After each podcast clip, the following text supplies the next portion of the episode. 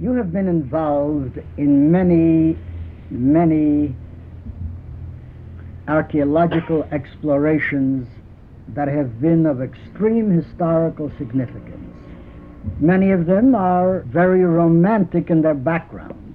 One of them that certainly falls in that classification is the archaeological expedition in which you were involved that resulted in the Bar Kokhba finds. Could you please tell us about them? Well, uh, I'll try to tell you briefly. This is true that the exploration in which we discovered this document was one of the most exciting I experienced and definitely and very unusual one. Well, the story began with, in fact, the discovery of the Dead Sea Scrolls, the famous scrolls.